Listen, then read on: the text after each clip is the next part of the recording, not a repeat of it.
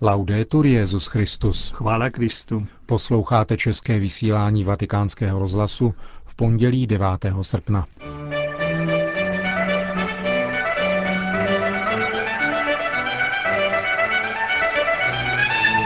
Česká biskupská konference zaslala představitelům České republiky dopis v souvislosti s povodněmi v naší vlasti. Na oficiální internetové stránky Vatikánu přibyla virtuální prohlídka Sixtínské kaple. To a další zprávy uslyšíte v našem dnešním pořadu, kterým vás provázejí Milan Glázer a Josef Koláček.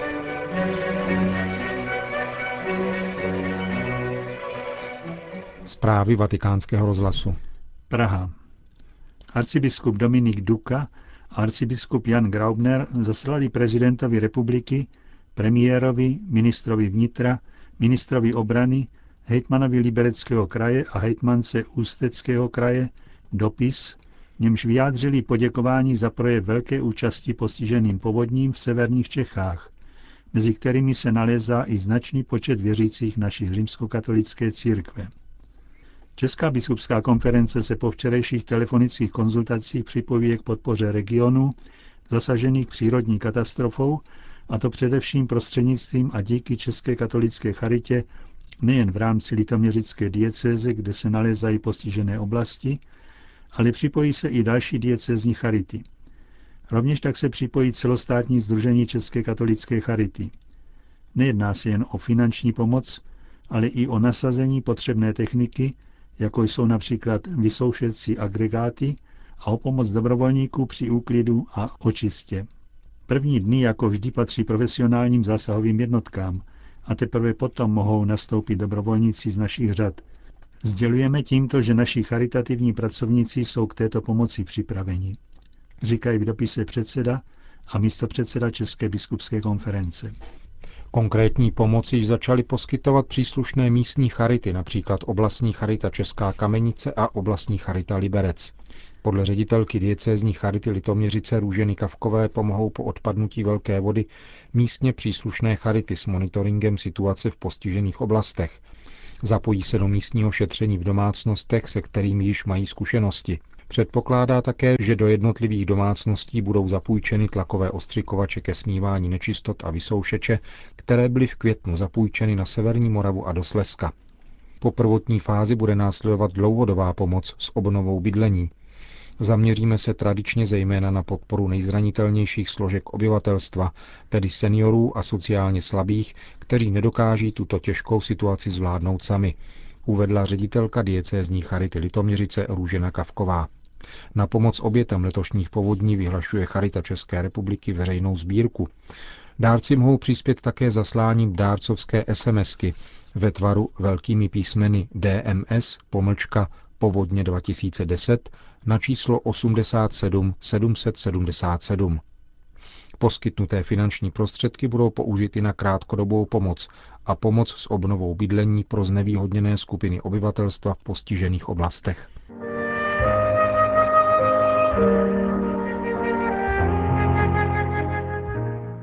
Vatikán. Pravidelná středeční generální audience svatého otce pro poutníky a návštěvníky věčného města se bude konat tento týden v Castel Gandolfo, tedy na nádvoří letní papežské rezidence a začne v 10 hodin 30 minut dopoledne.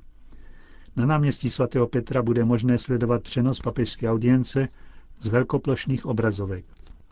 Na stránkách vatikánského deníku Osservatore Romano vyšel v sobotu článek prefekta Kongregace pro bohoslužbu a svátosti kardinála Canizárese o prvním svatém přijímání dětí. Reagoval tak na tendence zvyšovat nynější sedmiletou věkovou hranici dětí pro první svaté přijímání. Autor napsal článek v souvislosti se stým výročím dekretu papeže Pia X. Quam singulari Christus amore, kterým byla tato věková hranice stanovena na dobu, kdy dítě začíná užívat rozum. V dnešní době, podotýká španělský kardinál, dosahují děti této schopnosti ještě dříve než v sedmi letech. I přes toto časné dozrávání dětí je však dnes stále častěji první svaté přijímání na místo přispíšení odkládáno na dobu pozdější. Kardinál Canizares je přesvědčen, že této tendenci je třeba odporovat. Časné svaté přijímání je pro děti naopak velkou pomocí ve stále obtížnějších podmínkách jejich zrání. Život v prostředí, které neuvádí děti do života ve shodě s boží vůlí, je naopak důvodem k tomu, aby první svaté přijímání bylo podáváno co nejdříve. Samozřejmě po náležité výchově doma a po odpovídající katechezi ve farnosti.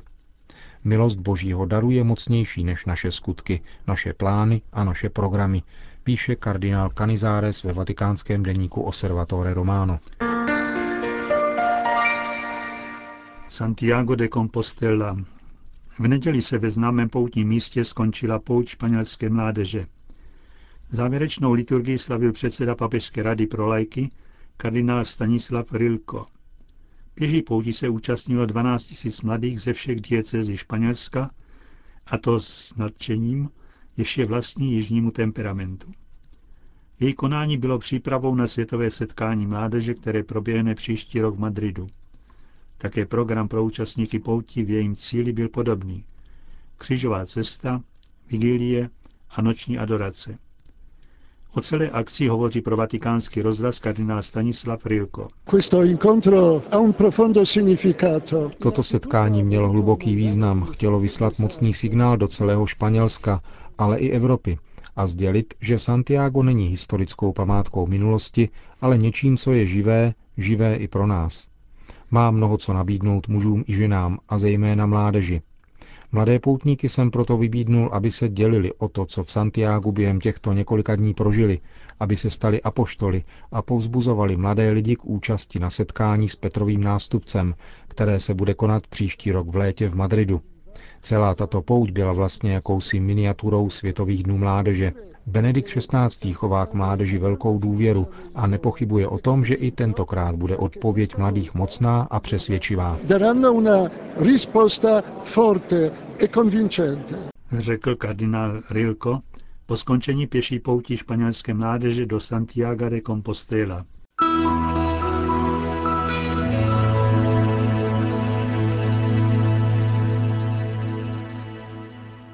Vatikán. Díky moderní technice je možné podniknout návštěvu Sixtínské kaple za pomoci internetu.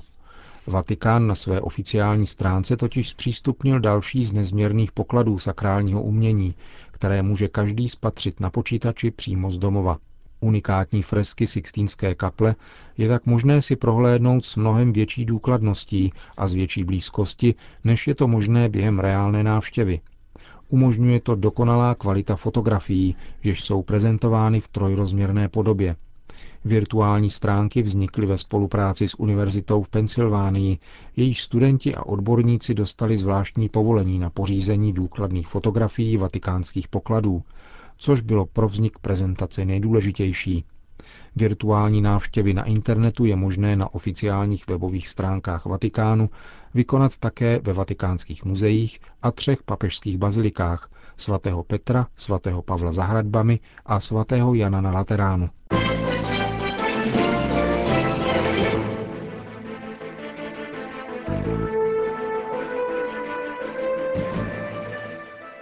Haiti.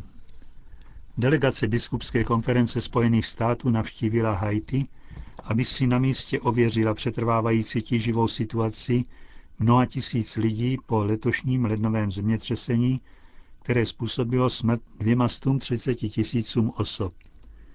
Dosud žijí na Haiti 2 miliony lidí na ulicích a existuje zde 1300 stanových táborů, které se pro mnohé staly trvalým domovem. Tato situace je tíživá zejména pro děti, z nichž velké množství přišlo při zemětřesení o rodiče. Trpí podvýživou a nedostatkem lékařské péče. Na ostrově často chybí pitná voda a elektřina. Delegace amerických biskupů přinesla také konkrétní pomoc v podobě 80 milionů dolarů, které poskytli katolíci Spojených států. Biskupové Thomas Gerard Vensky z Orlanda a monsignor Nicolas Di Marcio z Brooklynu navštěvovali zejména siročince a stanové tábory a vyjádřili obavy o tamnější děti. Setkali se také s představiteli haitské vlády aby se společně zamysleli nad dlouhodobější perspektivou rekonstrukce a rozvoje země, pozbudili ke znásobení snah odpovídající situaci. Na ostrově působí již 55 let Catholic Relief Service, charitativní organizace ze Spojených států. Afghánistán. Ministrně zahraničí Spojených států Hillary Clinton rozhodně odsoudila vraždu západních lékařů, kterou spáchalo hnutí Taliban minulou sobotu. Lékaři patřili k humanitární organizaci International Assistance Mission, působící v zemi již 55 let a jejich jedinou vinou bylo podle mluvčího Talibánu to, že u sebe měli Bibli. Italský poslanec Evropského parlamentu Mario Mauro pro vatikánský rozhlas událost komentoval. Questo massacro iscrive nella logica dei gruppi legati ai talebani e anche ad Al-Qaeda. Tento masakr zapadá do logiky skupin operujících ve spojení s Talibánem a také Al-Qaidou. Tyto vraždy mají jednoznačně politický účel. Chtějí vytvořit dojem dokonalé identity mezi křesťanstvím a Západem, což je základní téma Al-Kaidy.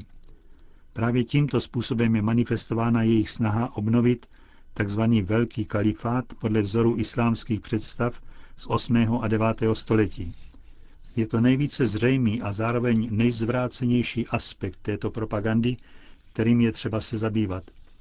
Katolická církev už tak činí, když jasně vysvětluje, v čem spočívá dialog mezi náboženstvími, lidmi a kulturami a na čem spočívá politická diskuze, v níž se stále častěji vynořuje tvář fundamentalismu, který používá jméno Boží ke svým vlastním cílům. Nome di Dio ha un vantaggio eh, dal punto di vista del rapporto tra potere e popolo říká italský poslanec Mario Mauro, který sleduje v Evropském parlamentu problematiku násilí, xenofobie a diskriminací, zejména ve vztahu ke křesťanům. Poslanec také připomněl statistiky, z nichž vyplývá, že největší problémy s náboženskou svobodou mají právě muslimské země. Na seznamu 50 zemí, kde jsou křesťané pro následování a diskriminování, je 35 států s islámskou většinou. Astana. V Kazachstánu se konala konference Organizace pro bezpečnost a spolupráci v Evropě na téma tolerance a nediskriminace. Svatý stolec tam zastupoval sekretář Papežské rady Justícia et Pax, monsignor Mario Tozo, který mimo jiné řekl.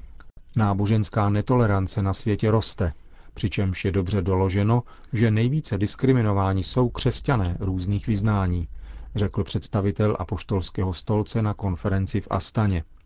Více než 200 milionů jich zakouší diskriminaci na základě kulturních či právních struktur. Biskup Tózo připomněl, co na toto téma řekl Benedikt XVI. v letošní promluvě k vatikánskému diplomatickému sboru a zdůraznil potřebu upozorňovat na tuto situaci a usilovat o její nápravu. Působení Organizace pro působení Organizace pro bezpečnost a spolupráci, řekl dále, je v tomto smyslu průkopnické, protože již dlouho poukazuje právě na tento problém. A poslední zpráva je z Bulharska. Parlament v Sofii rehabilitoval křesťany pronásledované komunistickým režimem v 50. letech. Poslanci tam přijali tři úpravy do zákona o rehabilitaci z roku 1991. První se týká 40 katolíků uvězněných roku 1952. Většinu z nich tvořili duchovní, diecézní kněží, kapucíni a asumpcionisté. Čtyři byli odsouzeni k smrti a další k dlouholetému žaláři. Čtyři bulharští mučedníci, biskup Evgení Bosilkov a tři asumpcionisté, Kamen Vičev, Pavel Židov a Josafat Šiškov, byli beatifikováni Janem Pavlem II. v letech 1998 a 2002. Druhá úprava v zákoně o rehabilitacích v Bulharsku se týká protestantských pastorů a třetí pravoslavných duchovních.